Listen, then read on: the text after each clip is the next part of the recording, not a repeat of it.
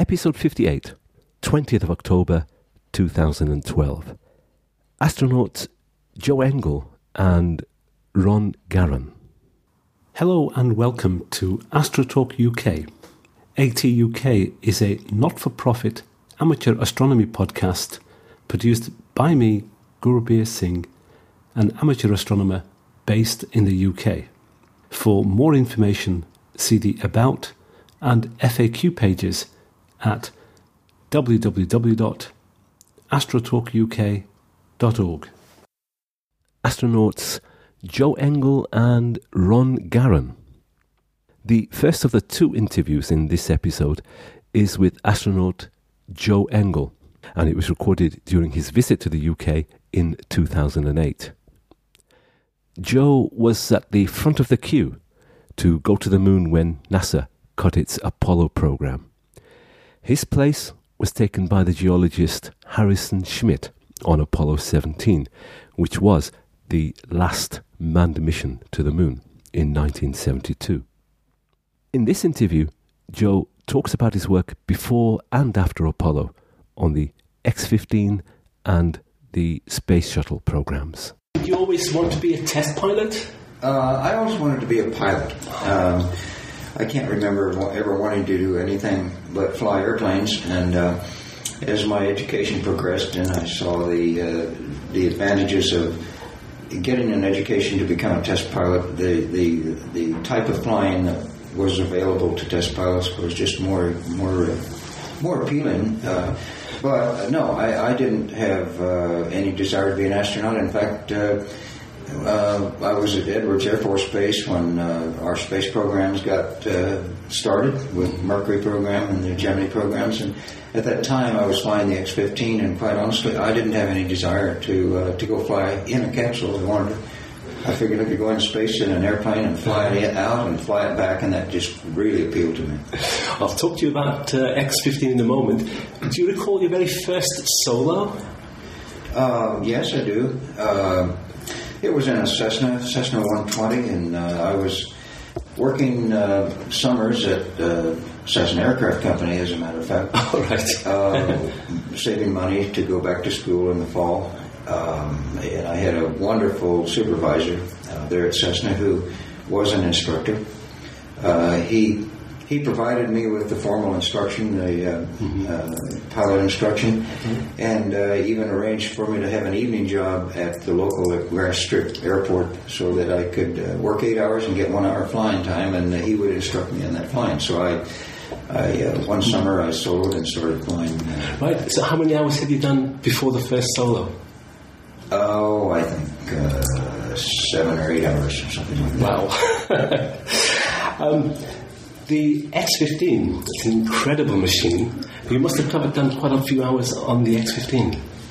Not so many hours, really. You mean flying the X-15? No, not really so many hours. I had 16 flights, successful flights on the X-15, but the flights were a very short duration. They were about 10 to 12 minutes each, so it just didn't build up flying time very rapidly. However, there were a number of times where we would go out to launch and find that there was some anomaly prior to launch and have to jettison the fuel and just carry the airplane back, right back underneath the wing of the B-52. And those missions were about 2 hours long.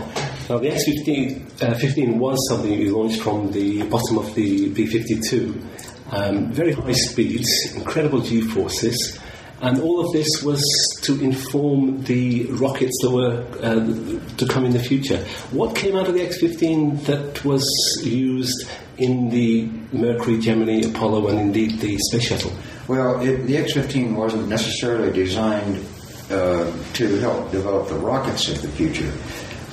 The X-15 really was designed to help understand the heating and the controllability and shockwave at high speed, hypersonic flight, and also then to probe and determine how to fly outside the atmosphere, transition to flight above the atmosphere, and then to transition and fly from exoatmosphere, where there's no air and the Earth's surfaces are not affected, back through and re-enter the atmosphere, and then manage energy till landing. And those were the real objectives. And some of that, of course, was useful for the shuttle.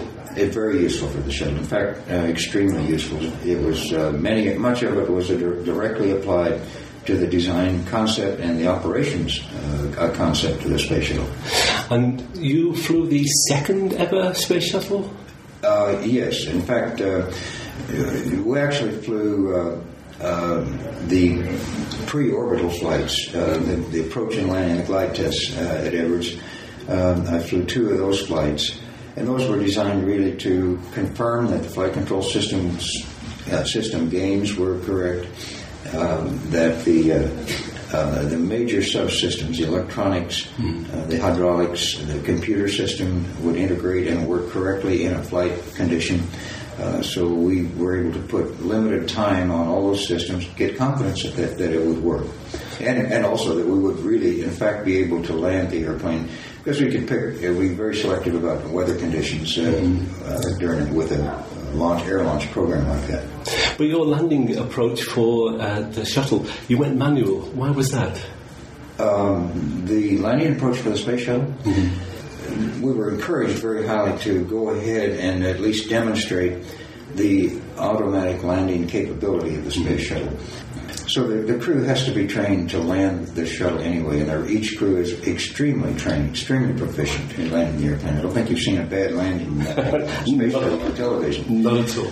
And the realization after one attempt of letting the auto land fly the vehicle down to approximately 200 feet, and then the idea was for the pilot to take over. We learned that without communicating with the airplane, the fact that the very sophisticated flight control system gives the pilot no feedback at all when the auto land is flying. The stick doesn't move at all. It's just an electronic signal from the strain gauge. The realization became clear that it doesn't make sense to tell the pilot, okay, you're going to land this perhaps, but I'm going to give it to you on an off-nominal situation, very early in the profile. You've got to correct it, line up with the runway. It's much better to let him have it at high key, let the commander have it, and recommunicate with the airplane, get the feel of it again, and line himself up and fly down on command. So to this day, you remain the only one who's ever brought the shuttle in manually? No. Every flight is landed manually.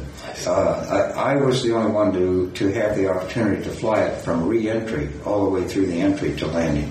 And that was because we were getting manual flight test data points throughout the profile, the mock profile, all the way down. Joe Engle, thank you very much indeed. You bet your life. The second short interview is with astronaut Ron Garan.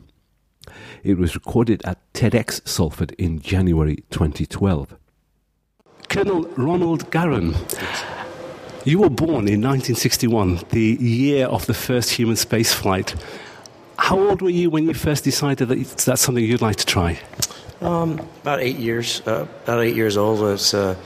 Actually, I was 7 years old because it was July 20th, 1969, the year of the moon landing, the date of the moon landing. And I knew on that day that that's what I wanted to do. And even as a little boy, I realized watching that humanity had become a different species, that we were no longer confined to our Earth, and it was something that, you know, that exploration, that thrill was something that I wanted to be a part of. You were in the Air Force. When did you apply to NASA? And I believe you've been in space now twice. Yeah, I became an astronaut in the year 2000, and in 2008 I flew on Space Shuttle Discovery to the International Space Station, and we brought up and installed the Japanese laboratory.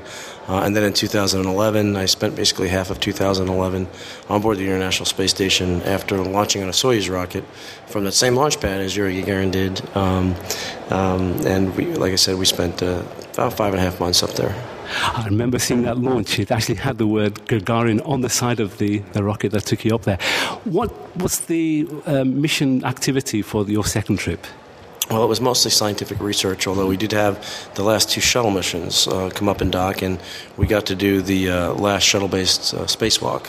My spacewalk partner, Mike Fossum, and I during the STS-135 mission. Mm-hmm. But, you know, we've had a continuous human presence on board the International Space Station for over 11 years, and most of that time was, we were constructing it. Mm-hmm. But even though we were constructing it, we still managed to do about 600 different scientific experiments on board, so that's a lot of what we do up there. The International Space Station has been a huge success. But men haven't been back to the moon. How do you feel about that, about the fact that we've really been restricted to Earth orbit since then? Well, I think we need to reach beyond that, and I think that's what we're trying to do.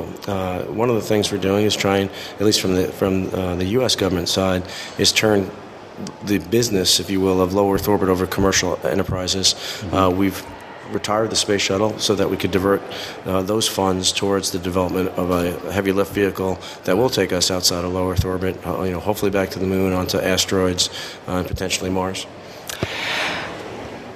Two trips up in space, how do you think that's changed you and your outlook on life, not only personally, but life on Earth for all of us here?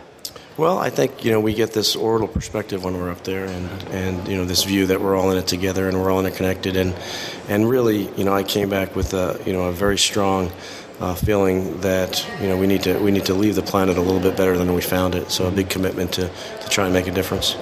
And what can we do now that, at least for the time being, there is only the Russian mechanism. Well, Chinese are also getting out into space, I suppose, as well. But for those of us who probably will never travel in space, how can we help? Well, with space travel or just... Just we're all in it together for this spaceship Earth. Well, the point is you don't have to be in orbit to have the orbital perspective, and that each and every one of us has a responsibility to make the world a little bit better and to leave it a little bit better than they found it. And so there's about 20 million organizations around the world where people can lend a hand. So one of the things that we're trying to do right now is to figure out a way for those 20 million organizations to have a collaborative mechanism mm-hmm. so that they could pool their resources and learn from each other's mistakes and different organizations bring unique pieces of the puzzle. You can see more about the online community offering a unique orbital perspective of men and women who live and work in space that he has helped to create at fragileoasis.org.